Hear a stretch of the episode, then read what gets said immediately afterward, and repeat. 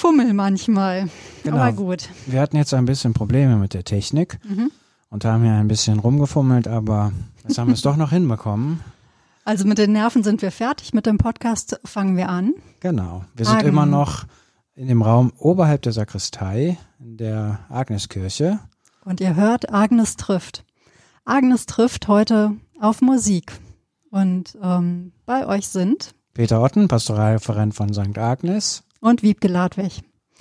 Ja, wir sprechen heute über Musik. Wir fangen jetzt ganz unmusikalisch an, wobei wir haben ja immer die schöne Frau Agnes ähm, zu Beginn. Ich glaube, das werden wir auch so lassen. Und ähm, Musik spielt, glaube ich, in diesen Tagen für uns beide auch eine große Rolle. Was war heute dein Musik musikalischer Moment, Peter? Heute war mein musikalischer Moment, als ich mir nochmal das neue Stück von Bob Dylan angehört habe, von dem ich ja schon mal erzählt habe, ich glaube in der allerersten Folge. Äh, dieses monumentale 17-Minuten-Stück, ähm, wobei so monumental ist es gar nicht, weil mir heute nochmal jemand etwas dazu geschrieben hat und ähm, daraufhin habe ich mir das Stück nochmal angehört und diese Stimmung von diesem Stück, die doch sehr bedächtig ist und sehr zurückgenommen und irgendwie so eine Art moderner Rap, äh, eine, äh, so eine Art altmodischer Rap ist. Das hat mich heute nochmal sehr bewegt. Ja, war also schon Thema in einem der vorigen, in einer der vorigen Folgen. Wir sind hier in der Tat schon bei Folge vier. Ne? Genau. Ja. Als sich vor ja, etwas über vier Wochen hier der Alltag drehte durch den Coronavirus, da hatten wir kurzerhand beschlossen, den von langer Hand eigentlich geplanten Podcast und etwas anders geplanten Podcast ähm, einfach zu machen. Und das tun wir auch. Und wir freuen uns auch nach wie vor über wirklich die reizenden Rückmeldungen, die wir bekommen. Worüber bekommst du die meisten Rückmeldungen hier zum Podcast? Ähm, ehrlich gesagt, äh, auf der Straße. Also mich haben Leute angesprochen und haben gesagt, ich bin zufällig auf euren Podcast gestoßen und der ist so schön und äh, dann fangen wir an zu erzählen. So war das. Liegt vielleicht auch ein bisschen an unserem immer noch etwas stockenden Vertrieb über die verschiedenen Plattformen. Ähm, man muss es einfach machen, ohne Frage, aber momentan gehen auch die Tage so wahnsinnig schnell vor, vorbei. Geht das dir bei dir auch so? Genau, mir geht es absolut genauso. Äh, anfangs dachte ich, ähm, Corona entschleunigt die Tage, was auf einer gewissen Art und Weise natürlich auch stimmt, aber auf der anderen äh, Seite stimmt das auch überhaupt nicht, weil ähm, ich so viel unterwegs war, rumgeflitzt bin, geschrieben habe, E-Mails geschrieben habe, mit Leuten geredet habe, Ostern in der Kirche war, viele Stunden, viele, viele Gespräche geführt habe mit Menschen und krawum ist die Zeit vorbei. Ja, Ostern. Ostern ist auch schon wieder plötzlich vorbei. Ich kann mich noch gut erinnern, dass ich dich am, ähm, wann war das? Gründonnerstag habe ich dich angeschrieben. Sag mal, Peter, die Kirche sagt ja gar nichts mehr. Ich wohne halt unweit von der Agneskirche und die Agneskirche, ähm, die strukturiert mir einfach auch von, vom, von den Sounds her, von dem Laut, Lauten her, vom Läuten her den Tag. Ne, es fängt irgendwie morgens an, dass ich ähm, an dem viertelstündlichen Pling oder Pling Pling weiß, ah, jetzt ist halb sieben, okay, jetzt kannst du mal allmählich die Augen aufmachen. Oder wenn dann um acht ne, das erste Läuten geht, das ist einfach so etwas, wo, wo ich gar nicht auf die Uhr gucken muss, sondern ich weiß genau, wie spät es ist. Und am Donnerstag war dann einfach plötzlich Stille. Und ich ähm, lief rum und guckte auf die Uhr und sah auch, oh Mensch, die ist irgendwie so um zehn nach acht oder waren stehen geblieben. Und wir hatten das ja schon mal, dass die Uhr kaputt war. Ne? Es war relativ aufwendig, die zu reparieren, weil Uhr und ähm, Geläut irgendwie über Genau. verschiedene komplizierte Systeme miteinander verbunden sind. Also jetzt am Gründonnerstag war sie nicht kaputt, sondern es gibt eine Tradition. Ich weiß gar nicht, ob es die nur in Deutschland so ist oder in Europa, müsste ich mal tatsächlich nachgucken. Aber es gibt irgendwie eine Tradition oder eine lustige Legende vielleicht auch, dass äh, mit dem mit dem Gloria-Gesang im Gottesdienst von Gründonnerstag äh, die Orgel aufhört zu spielen und die Glocken nach Rom fliegen und dann in der Osternacht wiederkommen. Also wenn in der Osternacht mit dem feierlichen Auferstehungsgottesdienst da das Gloria gesungen wird, dann äh, läuten die Glocken natürlich äh, irgendwie aus allen Rohren und mit allen Schellen. Und ähm, das war halt in diesem Jahr auch so, obwohl wir gar keine Gottesdienste gefeiert haben. äh, sind die Glocken abgeschaltet worden. Und da Glocken und Uhr zusammenhängen, heißt, ja. ist auch die Uhr stehen geblieben. Ja, das war also wirklich, ähm, war das zwei Tage außerhalb von Raum und Zeit sozusagen. Und in der Osternacht haben wir die Fenster aufgerissen und wir hörten nicht nur das Geläut der Agnes, sondern wir hörten auch Trompeten. Genau. Ja, uns äh, war es, glaube ich, ein Anliegen in diesem Jahr, weil das Osterfest so anders war als äh, in den Jahren zuvor. Ähm, weiter auf der Suche zu sein nach Symbole, Handlungen oder nach Symbolen oder nach Bildern, die mh, hm, Vergemeinschaftung in der Einsamkeit schaffen, die Trost und vielleicht auch Hoffnung und vielleicht auch ein bisschen Lustigkeit in diese Trostlosigkeit bringen. Also und zwar Zeichen, die Menschen auch mit ins Boot holen, die jetzt gar nicht so Kirchengänger sind oder irgendwie mit Trillionen viel am Hut haben. Und ähm, wir haben halt wie viele andere auch rumexperimentiert und kamen auf die Idee, eine Lichtinstallation in den Turm zu machen, ähm, mit diesem roten Licht, was so ein bisschen erinnern soll an den Pulsschlag. Ähm, das Herz schlägt mit einem Puls von 45, also es ist sensationell entspannt. Ähm, und als wir darüber nachdachten und das ausprobiert haben und irgendwann äh, feststellten, ja, wir können das machen, es klappt technisch, dann äh, tauchten diese fünf äh, formidablen Bläser auf, die irgendwie gesagt haben, äh, wir haben Lust, auch was zu spielen.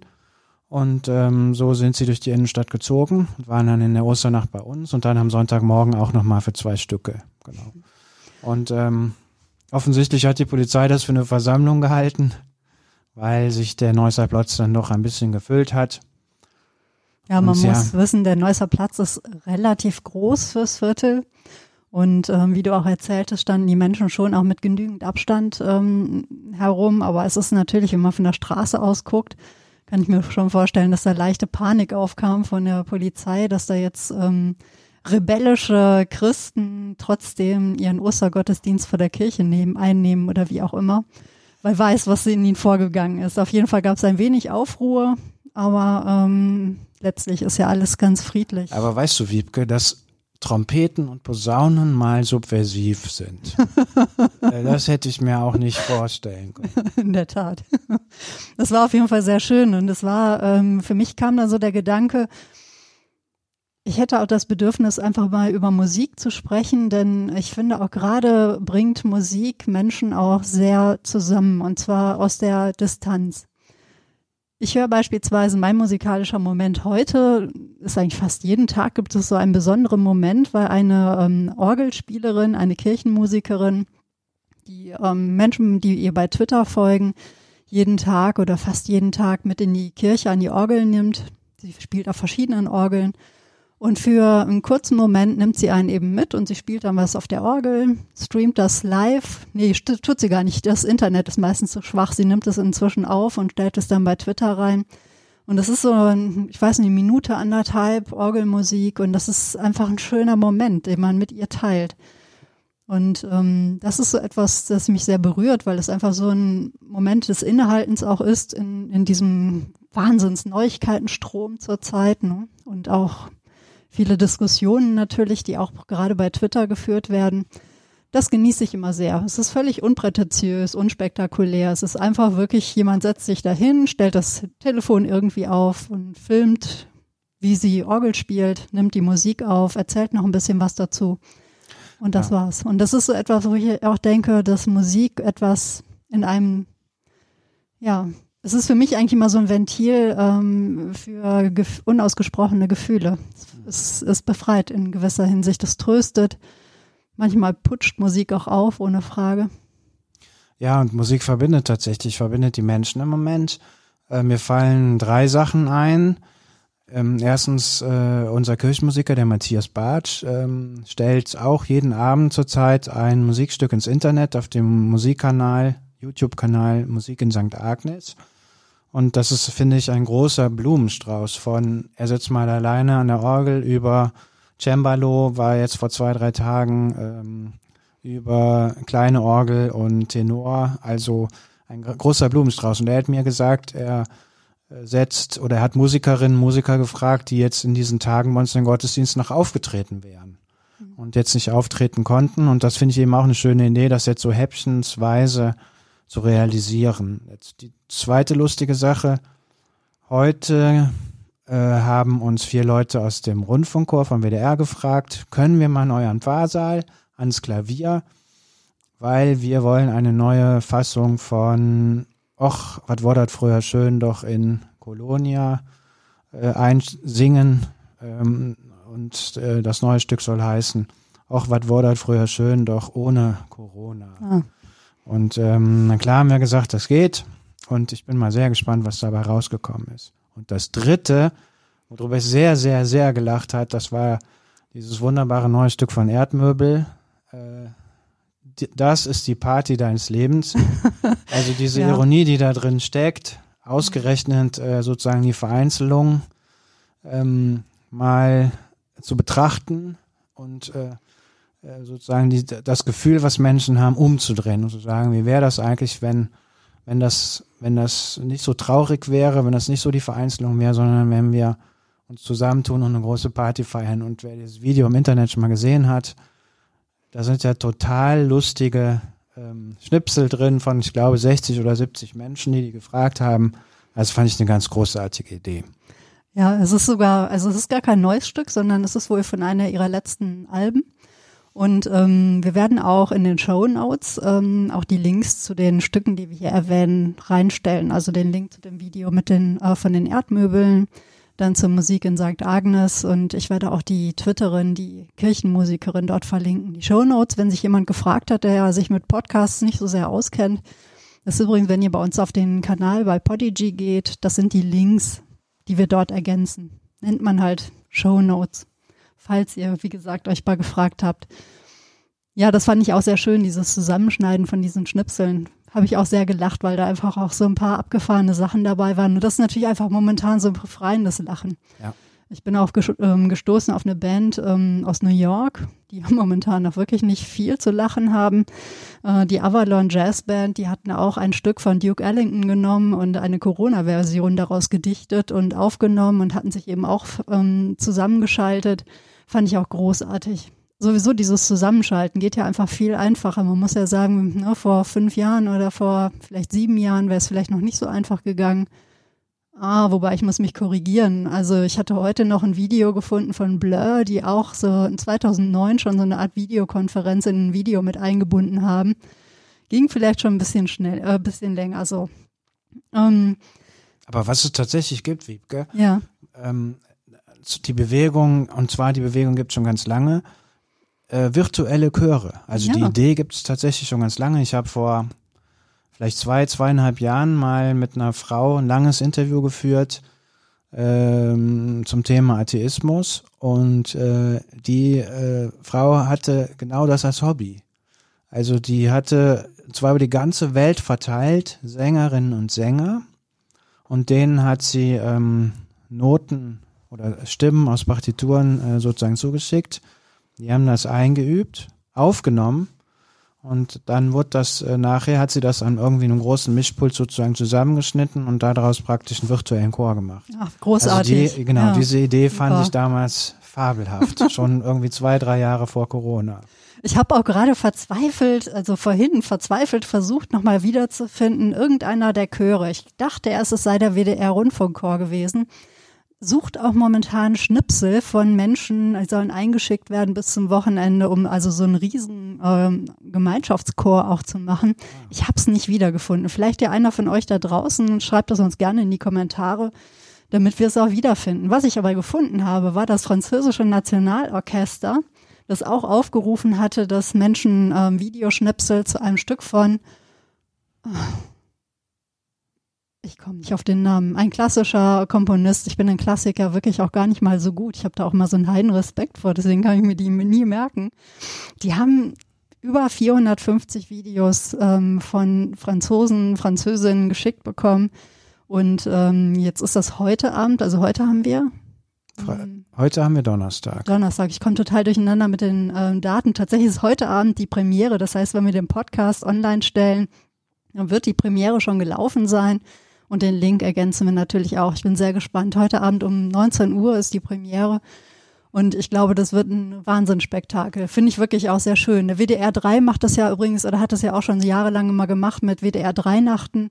Da konnte man auch kleine Videos äh, einschicken vor Weihnachten und dann wurde daraus auch so eine kleine Collage gemacht. Das hat auch mal viel, viel Freude gemacht. Haben wir mit den Herbergsmüttern immer mitgemacht. Und ich hätte nie gedacht, dass ich das jemals mache. Also Internet sei Dank, ähm, traue ich mich ja inzwischen in der Öffentlichkeit zu singen, obwohl ich wirklich keinen einzigen Ton halten kann. Jetzt bin ich aber gespannt. Die Geschichte musst du erzählen. Mm, ja, also ich, ich muss ja sagen, das hat früh damit angefangen, dass ich mich nicht getraut habe zu singen. Ich erinnere mich an äh, Musikschul äh, Musikunterricht in der Grundschule, wo dann die, die, Lehrerin irgendwann mich dabei ertappt habe, hat, dass ich nur den Mund auf und ab äh, zugemacht habe und gar nicht gesungen habe. Ich habe es damals nicht gemerkt, dass ich nicht gesungen habe.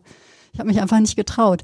Manchmal glaube ich, liegt es auch daran, dass ich drei ältere Geschwister habe, die alle musikalisch waren, die alle Musikinstrumente gespielt haben. Ich bin da irgendwie immer kläglich gescheitert. Anfänger sein ist schwierig. Ja, vielleicht auch mal ein schönes Thema für einen Podcast, wie das ist, also Anfänger zu sein, ja. etwas zu beginnen. Auf jeden Fall dachte ich immer, ähm, ne, ich habe nie meine Tonlage gefunden. Also es war immer irgendwie anstrengend. Das merke ich auch jetzt. Also wenn ich so angespannt bin, ne, dann schlägt sich das am meisten immer so auf meine Stimme nieder. Mhm. So, dann rutscht die mir irgendwie so irgendwo zwischen Hirn und Herz bleibt, geht die Stimme verloren und wirkt dann auch schnell angespannt. Da merke ich dann auch immer, wenn ich mir selber zuhöre, auch gerade, dann merke ich, hu, die steht irgendwie unter Anspannung.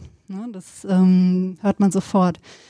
Dann war es aber so, dass ich ja ähm, Ute und Anke äh, übers Internet kennengelernt habe, mit denen wir zusammen die Herbergsmütter sind seit vielen Jahren. Und wir haben mal bei einer Veranstaltung begonnen, so zum Schluss, dass wir so eine Art Social Singing machen. Das heißt, wir haben ähm, so Songs genommen, wie etwa von James Last, Wochenend und Sonnenschein, haben für alle die Texte ausgedruckt und am Ende haben dann 100 Menschen zusammen Wochenend und Sonnenschein gesungen.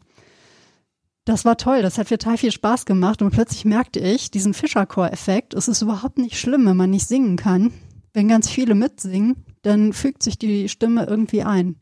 Und dann dachte ich mir, ähm, ich habe irgendwann auch mal Karaoke gemacht. Und Karaoke macht tatsächlich nur so lange Spaß, bis jemand dabei ist, der wirklich gut singen kann.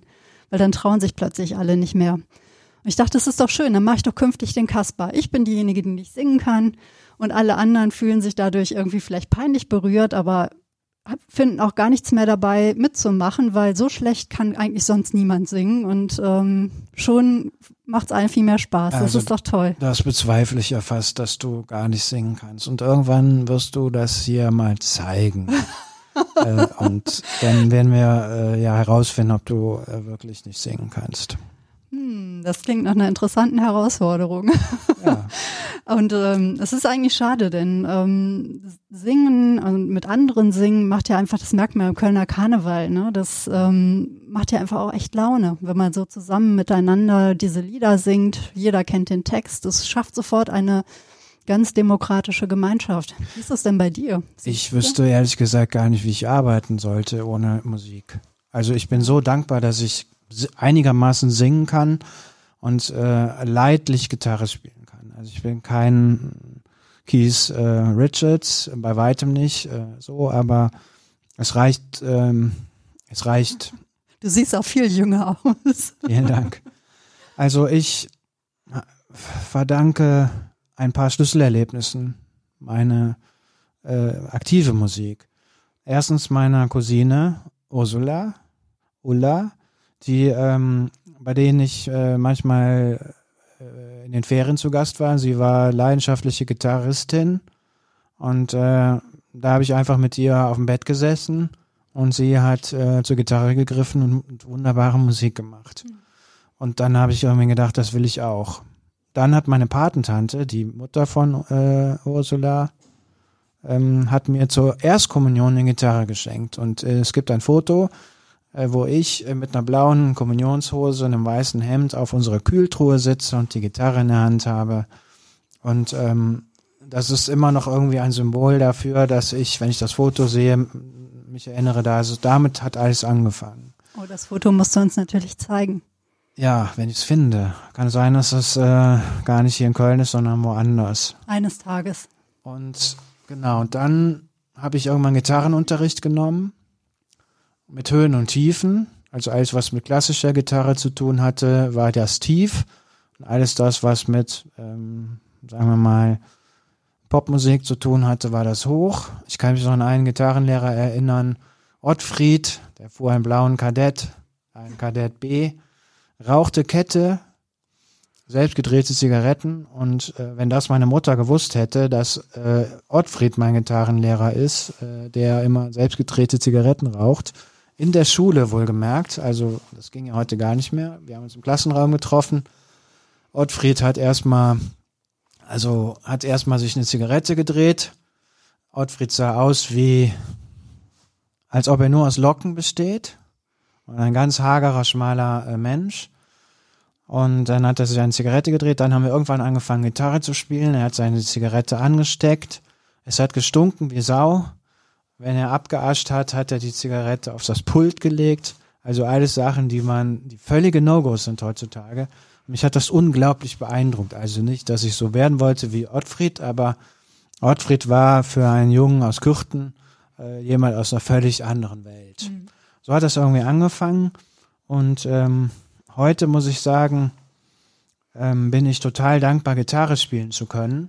Das hat natürlich auch geholfen beim Kennenlernen von Mädchen, weil wenn man Gitarre spielen konnte am Lagerfeuer in der Nacht um zwei Uhr, äh, auch noch nach drei, vier Flaschen Bier, hatte man irgendwie Vorteile. Ähm, ich habe mir zwischendurch gewünscht, Klavier spielen zu können. Weil diese ganzen versonnenen Pianisten aus meinem äh, Freundeskreis, die dann irgendwann sich ans Klavier gesetzt haben und so ganz scheue, ähm, leicht ätherische äh, Klaviersounds aus diesem riesigen Instrument geholt haben, die waren bei den Frauen doch irgendwie noch mehr angesehen. das war wirklich interessant. Und, ähm, aber Klavier kam bei uns irgendwie, das war glaube ich für unsere Verhältnisse bei uns in der Familie eine Nummer zu groß. Von daher bin ich Gitarrist geworden mhm. und ähm, ich finde das total gut. Klar, Musiker ähm, hatten natürlich auch immer, immer was, ohne Frage. Ich war auch mit äh, Musikern liiert, muss ich sagen.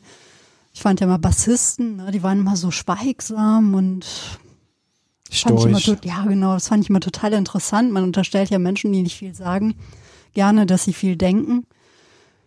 Ob das jetzt stimmt oder nicht, das lasse ich jetzt mal so in den Raum gestellt. Aber ähm, selber ein Musikinstrument, ich muss sagen, dass ich inzwischen manchmal auch bedauere. Ne? Also ich finde ja gerade so Cello großartig. Ne? Es gibt ähm, eine Cellistin, die ich auch sehr bewundere, die ist unheimlich cool, Zoe Keating. Ähm, verlinken wir auch, die ähm, so mit Loops immer gearbeitet hat, also sehr moderne Cello-Musik gemacht hat. Und ich fand das immer so eine grandiose Ausstrahlung. Also wenn jemand Musik macht, dieses ähm, in sich versunken sein ähm, und ja, für sich sein, aber gleichzeitig auch ähm, so die ausgestreckte Hand eigentlich durch die Musik zu den Menschen drumherum. Mhm. Das finde ich hat eine ganz eigentümliche Faszination. Das ist vielleicht auch das, warum wir immer noch auch gern zu Live-Konzerten gehen. Wenn es wieder welche gibt, wird es wahrscheinlich auch so sein. Ja. Weil etwas ja. zwischen Musik, also den Menschen, die Musik machen und denen, die ähm, dabei sind, da kann etwas passieren. Genau. Und das ist so etwas, das lässt sich nicht reproduzieren. Ein wenig kann man, kann man das nachfühlen, finde ich, im Digitalen. Ne? Also wenn man eben mit anderen Musik teilt oder wenn man sich zusammen etwas anhört. Und das passiert ja auch momentan viel. Ne? Also das jeden Abend um acht streamt etwa das WDR, ähm, das Symphonieorchester, die Philharmonie, wie auch immer, auf jeden Fall eines von den Klangkörpern des WDR streamen jeden Abend um 20 Uhr live ähm, ein Konzert. Und das ist immer ganz schön, wenn man so merkt, dass man mit mehreren zusammen auch gerade lauscht. Das ähm, hat etwas sehr Tröstliches und auch etwas Schönes ich stelle mir mal vor, vielleicht kleiden sich dann auch gerade alle schön und sitzen mit einem Glas Sekt dort und äh, hören zu. Wahrscheinlich ist es nicht so. Man hat einfach Schmuddelsocken an und hängt irgendwo auf die Couch ähm, geknautscht ähm, und hört zu. Aber es ist einfach ein schönes Gefühl. Wiebke, Aber, wir haben ja, ja, mal festgestellt, ja. ähm, dass wir beide auf derselben Schule waren. Mhm. Und ähm, ich wollte dich mal fragen, kannst du dich eigentlich noch an den Musikunterricht bei uns in der Schule in Wipperfürth, das verrate ich jetzt mal, erinnern? Ich kann mich daran auch erinnern, weil es für mich jedes Mal wirklich ein völlig niederschmetterndes Erlebnis war. ich habe das mit den Noten nie verstanden. Und ich hatte immer das Gefühl, dass im Musikunterricht, obwohl wir eigentlich ganz, also ich fand die Musiklehrer und Musiklehrerinnen, ich kann mich jetzt vor allem an den Herrn Junginger erinnern, ne, es war schon auch ein Typ mit seinem Rauschebart, ne, und ich glaube auch, dass er Wahnsinns Ahnung hatte. Nur ich hatte immer das Gefühl, dass Musikunterricht sich per se eigentlich ähm, nur an Menschen richtet, die Bescheid wissen. Mhm. Und ich hatte da, ich, ich weiß nicht, wie, wie ist deine Erinnerung daran? Ja, also ich habe bedauert, dass Musikunterricht bei uns an der Schule, also zumindest so wie ich ihn erlebt habe, immer passiv war. Also man kam rein, die Musiklehrerin, ich erinnere mich jetzt an, ich glaube, ich weiß den Namen nicht mehr, hieß sie Röhrig, kann das sein? Hm, kann sein. Röhrig, Junginger und Claudi. Ich glaube, Herr Claudi, ah, ja. das war der mit dem hm mit den Locken, der immer ganz zackig das Schulorchester dirigiert hat. Genau. Ähm, und ich äh, hatte Unterricht bei Frau Röhrig und später bei Herrn Junginger. Und bei Frau Röhrig speziell lief das immer so ab, man kam rein, dann äh, wurde der Musikschrank aufgemacht, es wurde eine Platte aufgelegt, die Alpensymphonie, keine Ahnung, und äh, dann wurde Alkohol auf die Nadel geträufelt und dann wurde sich irgendwas angehört und dann wurde das Motiv rausgefunden und dann mussten wir sagen, wann kommt das denn nochmal wieder und so. Also Musikunterricht war passiv und konsumierend oft. Und das hat mir im Nachhinein überhaupt nicht gefallen, weil die interessanten Facetten von Musik bei mir in der Schule, das war immer selbst organisiert. Das war dann die Bandprobe nachher, äh, was wir uns aber mühsam erkämpfen mussten. Mhm. Also dass wir nachmittags nach der Schule noch im Musikraum irgendwie üben konnten. Ähm, also selber ausprobieren. Ähm, das hat mir am Musikunterricht total gefehlt. Und wenn wir das nicht selber uns erkämpft hätten und wenn da nicht andere Quellen noch gewesen wären, zum Beispiel meine Cousine oder so, dann äh, wäre ich heute nicht da, leider nicht da, wo ich äh, jetzt doch bin. Das fand ich, finde ich schade eigentlich. Ja, und ich glaube, das hat sich ziemlich geändert. Also nicht zuletzt auch durch äh, so etwas wie die, die äh, Tablets, ne, also ein, ein iPad oder wie auch immer, wo man ja auch viel Musik mitmachen kann. Dadurch hat plötzlich jeder ein Instrument. Mhm. Und ohnehin lässt sich ja äh, mit, mit digitaler Unterstützung viel Musik machen. Ich finde ja. das immer wieder erstaunlich, dass es ja ganz viele von diesen Einzelmenschen, Bands gibt, ne, die also mit Loops und verschiedenen Geräuschen komplette äh, Musik in ihrem Hinterzimmer ähm, machen. Mhm. Und das ist großartig. Also ich glaube einfach, dass da viel freigesetzt wird. Und ich kann mir auch vorstellen, dass inzwischen Musikunterricht vielleicht dann auch anders ist. Ich denke mal so, wir sind ja auch echt so eine konsumierende Generation. Also in der sind wir aufgewachsen. Ne? Fernsehen gucken, Radio hören, Buch lesen ähm, und Musik hören. Mhm. Also nicht Musik machen, kann nicht schreiben, ähm, nicht vielleicht irgendwelche Filmchen drehen, was ja jetzt ja. eben durch die Smartphones oder so völlig selbstverständlich ist, dass man irgendwie sich mit Film und Fotografie auseinandersetzt. Ja. Stattdessen, ne, oder wir machen eben einen Podcast mhm. und dadurch kommt man viel mehr ins Machen. Und, das finde ich sehr auch, schön. Ich, genau, ich glaube auch, dass das irgendwie anders ist als damals. Zu meiner Zeit in der Schule war es zum Beispiel, zumindest in meiner Generation, irgendwie verpönt, in den Schulchor zu gehen. Ich weiß auch nicht mehr warum. Oder das Schulorchester, das waren immer die Trompeten und die Posaunen. Ähm, aber für so Gitarristen oder sowas war da nie so ein Platz. Man hat immer so Märsche gespielt, glaube ich. Und wenn es hochkam, irgendwelche Beatles-Stücke für Trompete umarrangiert oder so. Und da hat sich, glaube ich, viel geändert. Und das Allerschö also das, was ich am allerschönsten finde, ist so diese Selbstverständlichkeit, wie heute wieder gesungen wird. Also Los Mal Singe zum Beispiel. Das, der Karneval wäre ja ohne Los Mal Singe gar nicht mehr denkbar. Und ähm, im Karneval merkt man ja äh, wirklich, wie Musik verbindet. So und ähm, ja, das könnte aber auch theoretisch im Gottesdienst so sein. Da, da bedauere ich das ja immer, dass ähm, ja doch die meisten Menschen so verhalten singen. Ne? Ja. Denn ähm, da denke ich immer, da müsste es auch sowas wie Mitsingekonzerte geben, dass mal alle Menschen nochmal erleben, dass das einfach nur funktioniert, wenn man auch so aus voller Kehle singt. Das, äh, das ne, so wie diese Gospel-Geschichten äh, in ähm, den US-amerikanischen Kirchen oder so, also wirklich mal so aus sich rausgehen und zusammen die Stimme erheben. Das passiert zum Glück bei uns äh, hin und wieder schon oder ich würde sogar sagen sehr oft, weil wir diese Elternband haben bei uns der, ja. äh, im Gottesdienst. Das sind einfach übrig gebliebene Eltern von Kommunionkindern, die irgendwie sagen, wir wollen weiter was machen. Und äh, wir spielen alle paar Wochen so, wie wir Lust haben. Und dann kommt schon ein anderer Drive irgendwie in die Kirche und dann wird da, wird da schon mal ein Bring-Song gespielt oder sonst was. Und das hat, glaube ich, schon einen Einfluss auf die, auf die Leute. Und äh, die Gottesdienste, finde ich zumindest, die sind immer ziemlich, ziemlich schön, ja. Ja, was mir auch, ähm, also meiner musikalischen Sozialisation, muss ich ja sagen, also ich bin vor allem geprägt worden durch die Hitparade im ZDF. Ne, schön mit den Eltern, mit den Geschwistern auf dem Sofa sitzen und die Hitparade gucken.